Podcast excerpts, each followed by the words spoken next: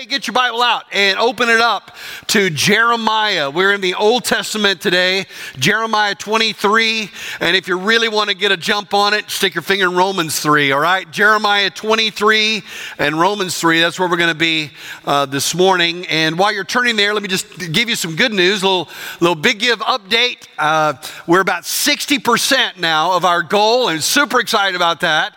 And uh, of course, you know, we're uh, raising resources for a residency that will train the next generation of leaders. And so, thank you for giving generously. If you still want to, you can through the end of the year, but I just wanted you to hear an update. We're about 60%. So, praise God uh, of that goal. We're very thankful for you, okay? All right, so. Uh, Jeremiah 23 is where we're going to be today. You may not know this, you may not have this circle on your calendar, but December the 4th is apparently Santa's list day. All right? I don't know if you got that uh, on your on your calendar or not, but apparently it is a thing, Santa's list day. And what that means is that uh, this is the day when Santa makes his list, right? And uh, of, of naughty and what?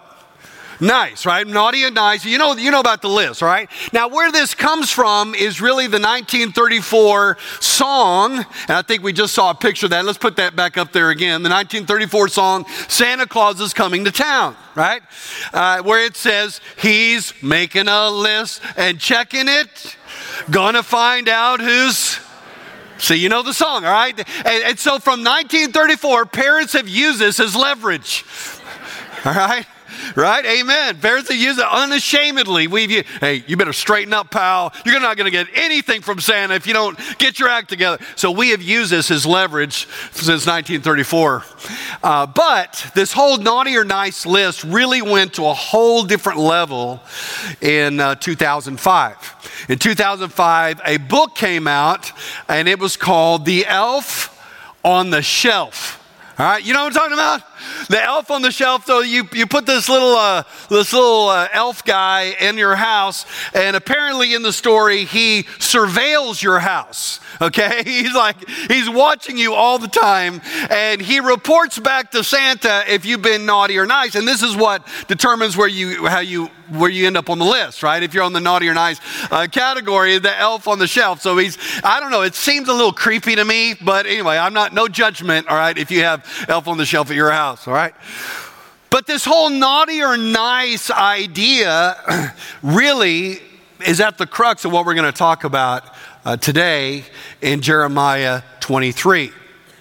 In this series uh, over Christmas time, we've been looking at a word that, that kind of describes Jesus and the coming of Jesus. So last week, the word was wondrous. And we saw how it was a wonderful thing, a, a, a awe-inspiring thing that the God of the universe could come down in human form. What wonder uh, that uh, brings to our mind. Uh, but today, the word is righteous. The word is righteous. And what we're really going to do is we're going to look at the why of Christmas. Why did Jesus have to come on that Christmas day. All right, so let's look at it. Jeremiah uh, chapter 23, and we're only going to look at two verses, verses 5 and 6 this morning. All right, uh, this is the Word of God. Amen? Amen. Look, the days are coming. This is the Lord's declaration when I will raise up a righteous branch for David, and he will reign wisely as king and administer justice and righteousness in the land. In his days, Judah will be saved and Israel will dwell securely. And this is the name he will be called The Lord is our righteousness. Now, stop right there. I want you to just take out your pen and I want you to underline in those two verses every time you see the word righteous or righteousness. Okay? Underline those, those words, righteous or righteousness. You should find at least three times where those words are mentioned. And it's an important word. Uh, in fact, the word righteousness appears over 250 times in the Bible. That's a lot compared to the word forgiveness, which only is found 19 times in the Bible, you can understand that righteousness now is a big deal to God. It's important. Righteousness is a theme that runs all the way through the Bible, and yet it's a word that we don't really use that much. I mean, we don't toss around the word righteous that very often, other than maybe self righteous, we might say that. But other than that, we don't use the term very much. So I want to start off with a definition. What do we mean by the word righteousness? Okay? So the word righteous means to be just or blameless or lawful. To be just or blameless or lawful. The American Heritage Dictionary uh, translates this way uh, morally upright without guilt or sin. Morally upright without guilt or sin. So, what that would mean is a person that's righteous is a person that keeps God's law perfectly. Someone who is morally upright and pure. Somebody who always does the right thing. Someone who is always right with God. Right? That, that is what a righteous person is. That's how you define righteousness. Now, uh, Righteous is often seen in the Bible in contrast to the opposite, which would be wicked, right? So, all the way through the Proverbs, you see the righteous and the wicked, righteous and wicked. You see that in the Psalms as well. Righteous and wicked in contrast to one another. A wicked person would be someone who breaks God's law, someone who does not do the right thing, who is not morally pure, who sins against God, who is not right with God. And so those are the that's the contrast between the two. And that's really what we're going to what we're seeing here in Jeremiah chapter 23. If you uh, were to pan back from the verses we just read to take a larger picture, what you'd find is that in chapter 22, Jeremiah is living in a time when God is about to bring the hammer down of judgment. He's about to take uh, Judah, the southern kingdom of Israel, and take them off to Babylon in exile. And, and, and in chapter 22, you find out why. Because they had some really bad leaders, all right? bad leaders, wicked leaders. In fact, he goes through the list of them and all their offenses, right? And he's like, man, this guy, he, he should have, they should have led Israel to me, should have pointed to me, but they were wicked, exploiting, abusing uh, their power, and so on. And so he said, because of their wickedness, uh, you're going to be in exile for a period of time. But then you get to uh, the verses we just read, and, and then he says, But there's going to come a day when I'm going to bring a righteous leader. All right? I'm going to bring a good leader. I'm going to be the perfect leader. And he is called the righteous branch. The righteous branch. Now, that may seem a little weird. Why, why righteous branch? What does that mean? Let me illustrate this way. Uh, last time I was in Israel, which was this last summer, I went to Mount Arbel, which is one of my favorite places to go. It's right on the Sea of Galilee. It's one of the prominent uh, mountains, most likely the place where Jesus gave the Great Commission. So I love to go to that place. But I, I was there this summer and I saw something I'd never seen before. Of course, when you stand there, you can see the beautiful, picturesque Sea of Galilee. You can see all around. You can see Mount Hermon up in the north. It's just a beautiful place. But I, I saw this tree that was up there, and the tree was obviously dead. It was hollowed out, it was gray in color, weathered uh, by the elements. Uh, the top of it had been broken off, probably by the high winds that come across the top of the mountain. So it was clearly dead. And yet, try to use your imagination, inside this hollow tree was growing another tree which was actually growing up now past the stump and now was was strong and it was producing green leaves and it was just it was a really cool thing and i remember stopping and just kind of marveling at this thing because you don't often see something that's dead and like from within it come something that is alive but that is exactly what jeremiah is saying here he's like look Israel, you're going to be in exile and you're going to think all hope is dead. You're going to think the nation is dead. You're going to think I, I cut it off right? That, that Israel no longer exists as a nation because you're going to be dispersed and let off as slaves in Babylon. But listen, from, from the dead stump of Israel, I'm going to bring up a righteous branch, a leader I, I haven't forgotten you. I haven't abandoned you. I'm going to bring through you a righteous leader who will rise up from among your midst, from the seed of uh, and the and the line of David, who will lead you and will rule ultimately in righteousness, not like your wicked kings, but a godly, righteous king. right? That's the, that's the prophecy here. And what, what great hope that will bring them, right? When they're uh, feeling forgotten. By the way, this is a great place for me to stop and say this. There are many times in our life when we feel like God's forgotten us. Isn't that true? You Ever feel like, you know, God, I'm praying and praying and praying. I don't hear you saying anything to me. I'm reading your word. I don't get any good promise. I'm praying. I don't hear any voice from heaven. And I feel like God's forgotten me, God's abandoned me, that I'm all alone, that maybe things are dying. Maybe I feel like my relationship my kids is dying. I feel like my marriage is dying. I feel like my dreams and hopes of what I was going to accomplish in life are dying. I feel like that uh, hope is dying. But listen, even in those places, God is at his best in bringing new life out of things that are dead. And he can breathe new life into you. And that's what he's saying here is, hey, you're going to think this is dead, but I'm going to bring about this righteous branch that will come up and will be like your other kings. He will rule in righteousness. You say, well, Craig, what, what does that have to do with us? Well, that promise of a righteous branch that would come hung suspended in the air of history for 600 years.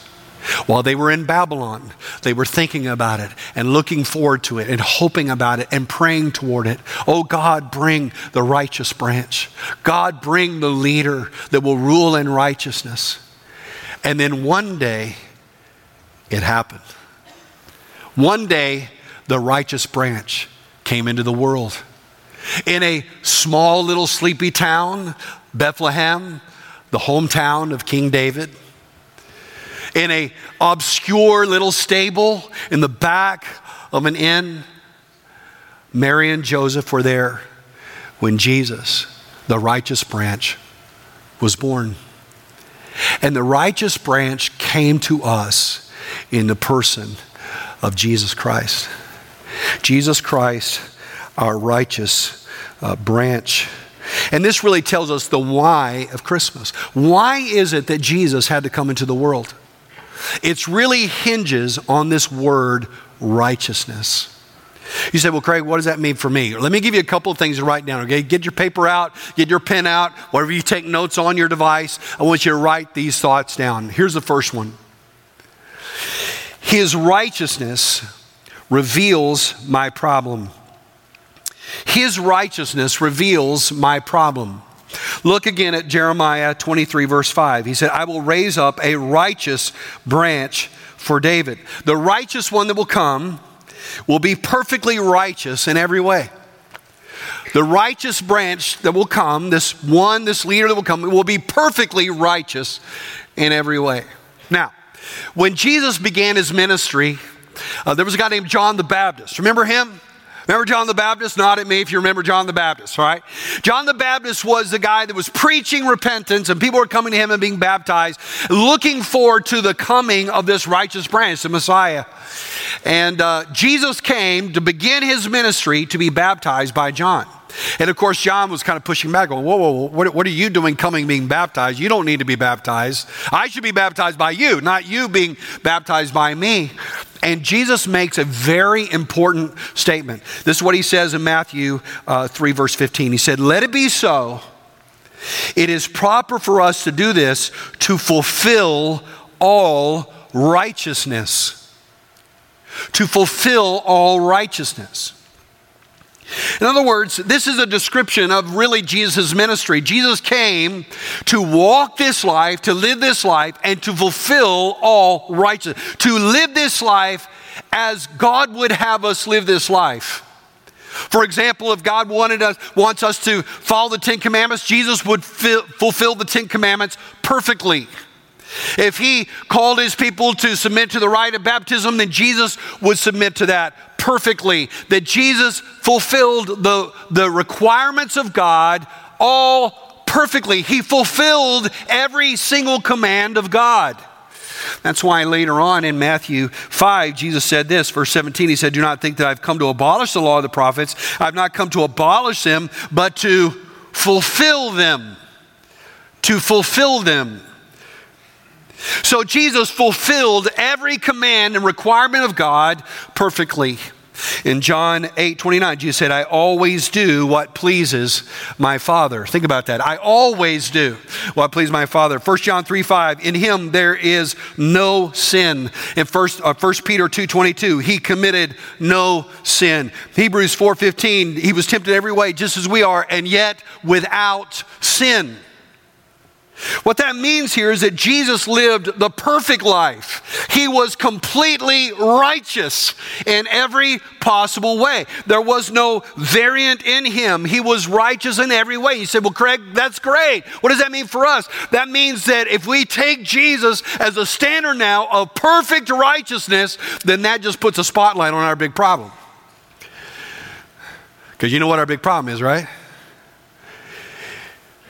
Is that we're not righteous. if He's the standard, then we're not righteous. We, we can't be like that, right? We can't be like that. Look at the definition again. Let's look at the definition again of righteousness. Uh, morally upright, without guilt or sin. Is there anybody here that fits that description? No. And this is what the Apostle Paul is wrestling with in Romans chapter 3. Paul is seeking to be righteous before God, and he's trying to do all the right things, and yet he continually fails. And he continually fails.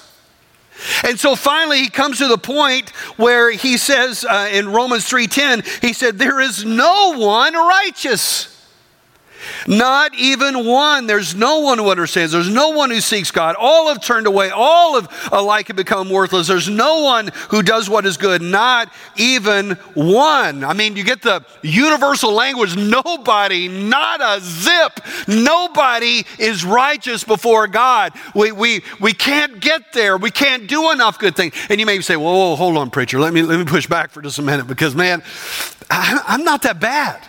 I mean, I'm not that bad. I mean, I'm, a, I'm actually a good guy. I mean, compared to the guy sitting next to me, I look golden, all right?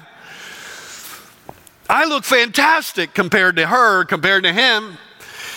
I mean, I, I, I, go to church. After all, I'm here, aren't I? And I believe in God, and I read my Bible every once in a while, and I give to United Way, and I, I, I didn't blister my kids with my words this week, and I, I'm trying to do the right thing. Doesn't that count for something? Yeah, we look pretty good if we measure ourselves against each other. But the problem is the standard is not the other person sitting next to you. The standard is who? Jesus. He's the perfect one. He's the righteous branch. And when we measure ourselves up against Jesus, we don't measure up. We fall short. And that's what the Apostle Paul was wrestling with. He goes, Man, I'm trying to do the right thing. I'm trying to be righteous before God. How can I do that? But he said, I constantly fail and I don't measure up. And finally, in, in Romans 3, uh, go all the way down to verse 23, he said, For all have sinned and fallen short of the glory of God. That is all of us. Every one of us have fallen short of God's standard. We just don't measure up. And that's really the bad news of the Bible.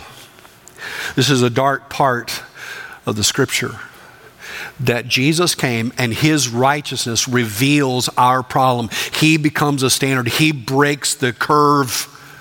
He is perfect, and we are not. That's the bad news. Anybody like some good news? Anybody want some good news today? So everybody say good news. All right, let's get to some good news. Let's, that's the second point. Uh, first point is righteousness reveals my problem. Second, his righteousness covers my sin. His righteousness covers my sin. Look again, Jeremiah uh, 23, verse 6. This is the name he will be called. The Lord is our righteousness. The righteousness, the righteous one, when he comes, this righteous branch, when he comes, he's going to make the people right with God. The big question, the big theological question that we have to answer um, is simply this How can a perfectly righteous God accept into his presence unrighteous people? That, that's the big question. We're all screw ups, right? And uh, how, how in the world, we're so unrighteous. Here's God, He's perfect. How can He accept us into His presence? And that is the big question we're trying to answer. It's the ontological question. And so, uh, with that, uh, religion says, oh, the answer to that is do. You got to do more stuff. You got to do religious things. You've got to do, uh, submit to religious rituals, go through religious rites. You have to do religious things. You've got to do more. You've got to do better. You've got to try harder. And you work and you work and you work and you work to try to do the things that are right. And hopefully, one day, you move over to the other side. You move from the naughty list to the nice list, right? Do. Only problem with that is you never know if you've what? Done enough, right? How do I know if I've done enough, if I worked enough, if I believed enough, if I tried hard enough, if I went enough, if I said the right prayers, if I believed the right thing, if I attended enough times? How do I know if I've ever done enough? The Apostle Paul was wrestling with that, right? He's trying to be righteous. He's trying to fulfill the law. He's trying to be do everything right, and yet he knows he's failing. He knows he's failing. He knows he's, he's failing. And so there's this tension. I'm trying to do better, but I'm constantly failing. I'm trying to do better, but I know I'm a mess up. I'm trying to do better, but I never can quite get over the hump. Uh, by the way, is there anybody in here that feels that way sometimes?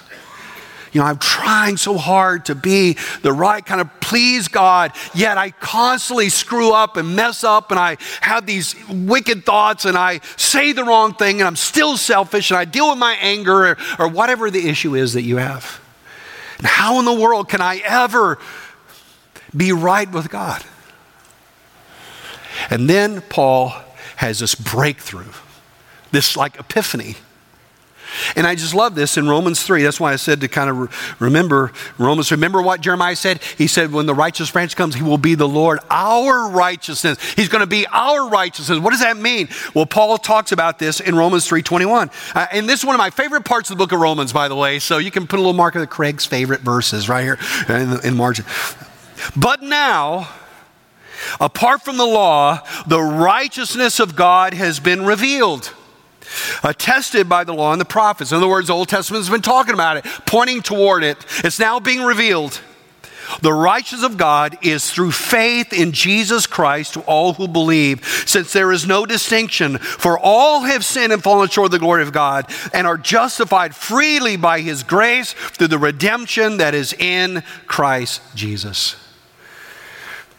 There's so much in that. It's so dense with truth.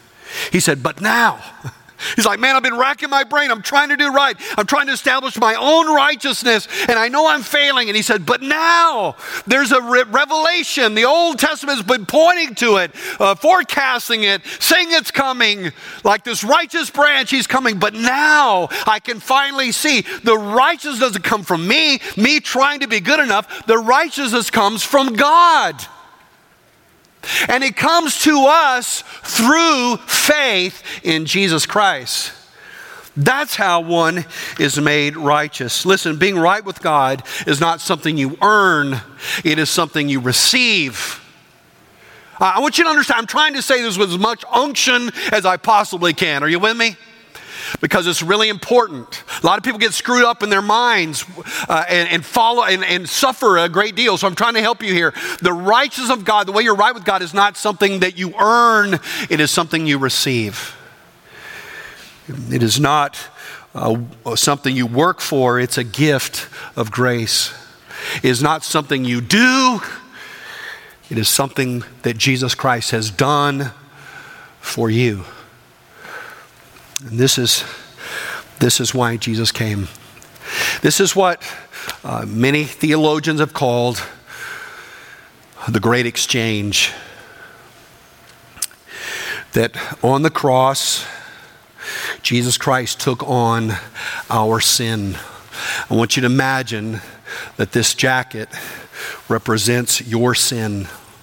This is every time that you acted in anger, every time you acted selfishly, every, every immoral act, every act of, uh, defiance, every time you broke God's law, every time you broke God's heart, everything you did in high school and college, everything you're still doing even today, the, the, addictions that you have, all the things that you have that are separating you from God, your sin, your wickedness, your unrighteousness, all of this that you deserve punishment for.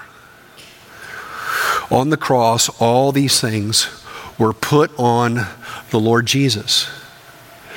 And God treated Jesus just as if he had done all these things. When God looked on Christ on the cross, he saw your sin and punished him as if he had done every one of them. And in so doing, he paid the penalty for your sin. The wages of sin is death. He, Jesus died in payment for your sin.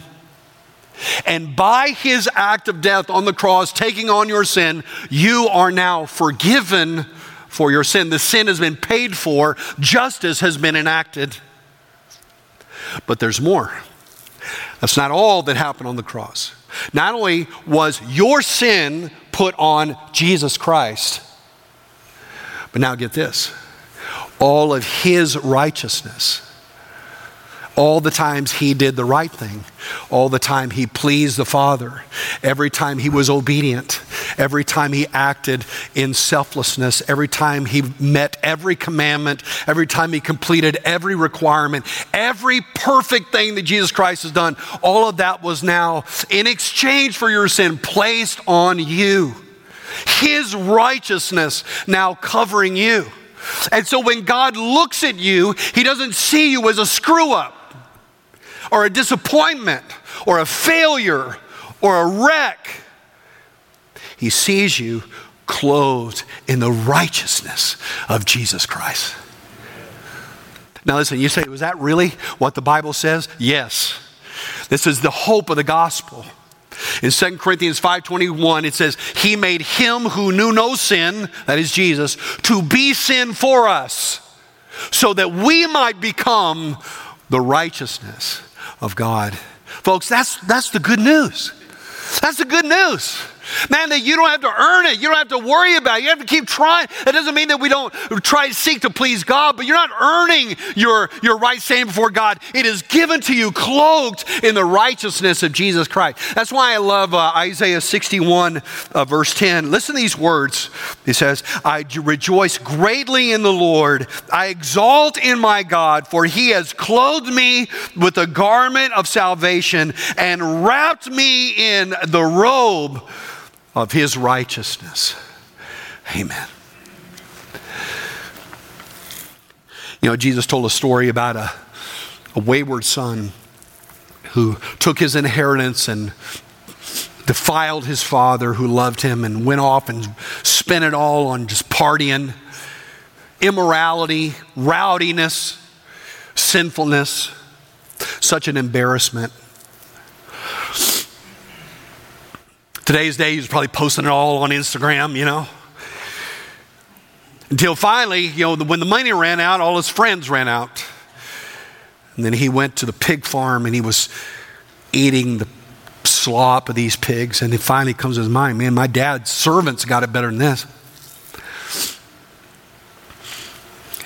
I'm going to go back to my dad and I'm going to ask him if I can just be a servant. I'm not worthy. I, have ruined his reputation. I, I'm not worthy to be a son, just a servant.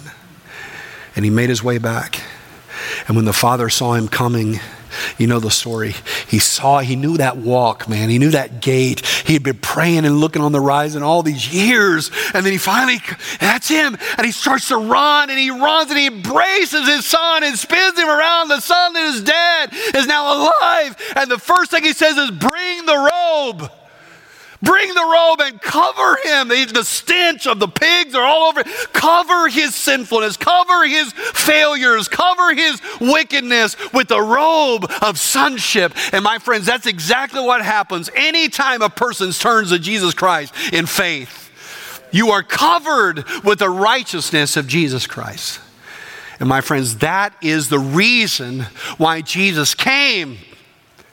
He didn't come just to live a, a, great life and say, you know, just do your best, fellas. No, no. He came to live a perfect life so that he could impart that righteousness to you and me who do not deserve it.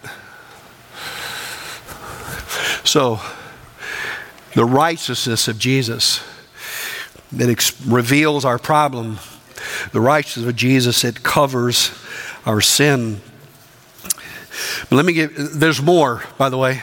There's more. I feel like I'm selling Ginsu knives, all right? But wait, there's more. Uh, all right?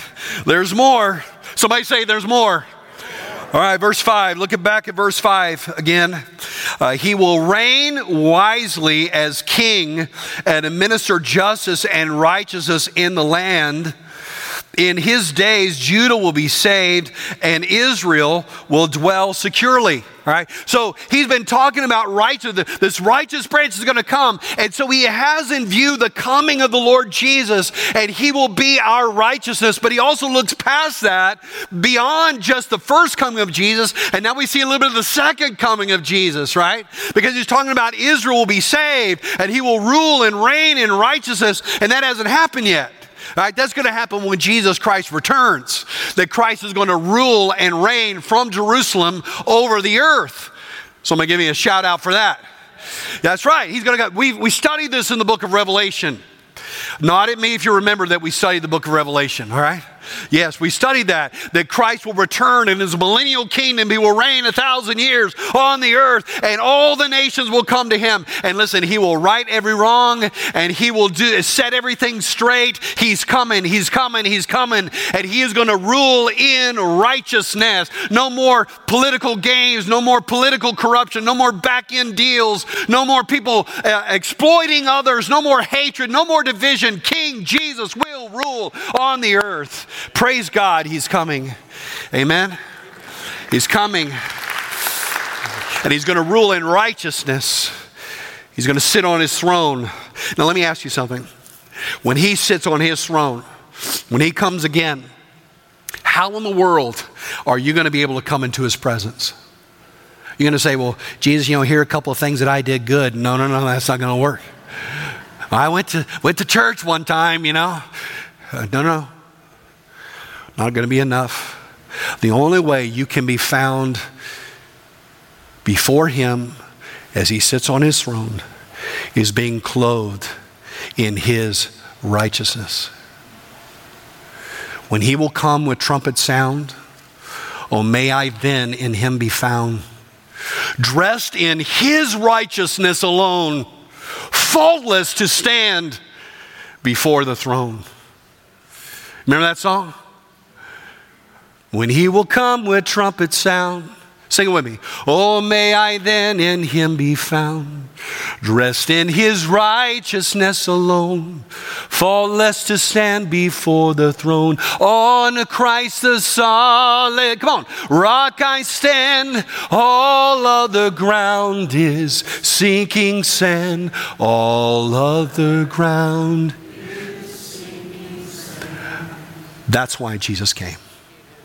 That's why he came. That first Christmas, Jesus came to demonstrate his righteousness, to fulfill all righteousness, and then to impute that righteousness to you by grace through faith in Christ so that you can stand. And my friends, everything else outside of Jesus is sinking sand. I want you to bow your heads with me for just a minute. You may be here today and you say, I don't know for sure if I'm right with God. Maybe you've told yourself, well, you know, I'm a good person. I believe in God. I've tried hard. But now you know that righteousness will not sustain you before God. You must be clothed in the righteousness of Jesus, which happens by faith in Him. And so let me ask you has there been a moment in time when you placed your faith and trust in Jesus Christ alone? And if you say, Craig, I'm not sure, I think so, but I don't know, then I, I want to give you a chance to nail that down today. Right here, right where you are. God knew that you were going to be here today. He knew this message was coming, and He's giving you an opportunity right now to place your trust and your faith in Jesus. I'm going to pray a simple prayer of faith, confessing your sin, asking Jesus to come into your life to forgive you, to clothe you in his righteousness. And if you say today, I'm not sure, I want to be sure, I want you to lift up your hand right now. Pastor, pray for me. And I will see it, and I will lead you in a prayer right where you're seated. I'm going to call you out, but God will see it. And that lifting up your hand is a confession that I need Jesus. So everybody's head bowed right now. Lift up your hand. Spirit of God is moving in your heart. Pastor, pray for me. I need Christ. I want to know for sure. Lift up your hand. Pastor, pray for me. I want to know for sure that I'm right with God. Lift it up high where I can see it, okay? All right? Anybody else? Pastor, pray for me. I need to know for sure. Lift it up. All right? Thank you. Thank you. Anybody else? Pastor, pray for me. The Spirit of God's moving in your heart, convicting you. Now's the time. Don't wait. Why would you wait when this is the moment? Lift up your hand one more time. Anybody else? All right. Thank you. Thank you. All right. You put your hand down now. Just pray this prayer with me. Dear Lord, I know I've sinned against you. I know I am unrighteous and I only deserve judgment. But Lord Jesus, you are the righteous one. And you died in my place. And you rose again from the dead. And so right now, I'm turning from my sin and I'm placing my faith in you. Lord, clothe me in your righteousness. Wash me clean. I put my trust in you today, and I choose to follow you with all my life. Lord, I thank you for your word today that reminds us of why you came. You came to clothe us in your righteousness. You died for our justification, but you lived for our righteousness and you give it to us by faith. Lord, thank you for that precious gift. Lord, I pray that as we go through this Christmas season, we will remember the word righteous, that you are our righteousness. And Lord, let it drive us to worship you and to praise you for all that you've done.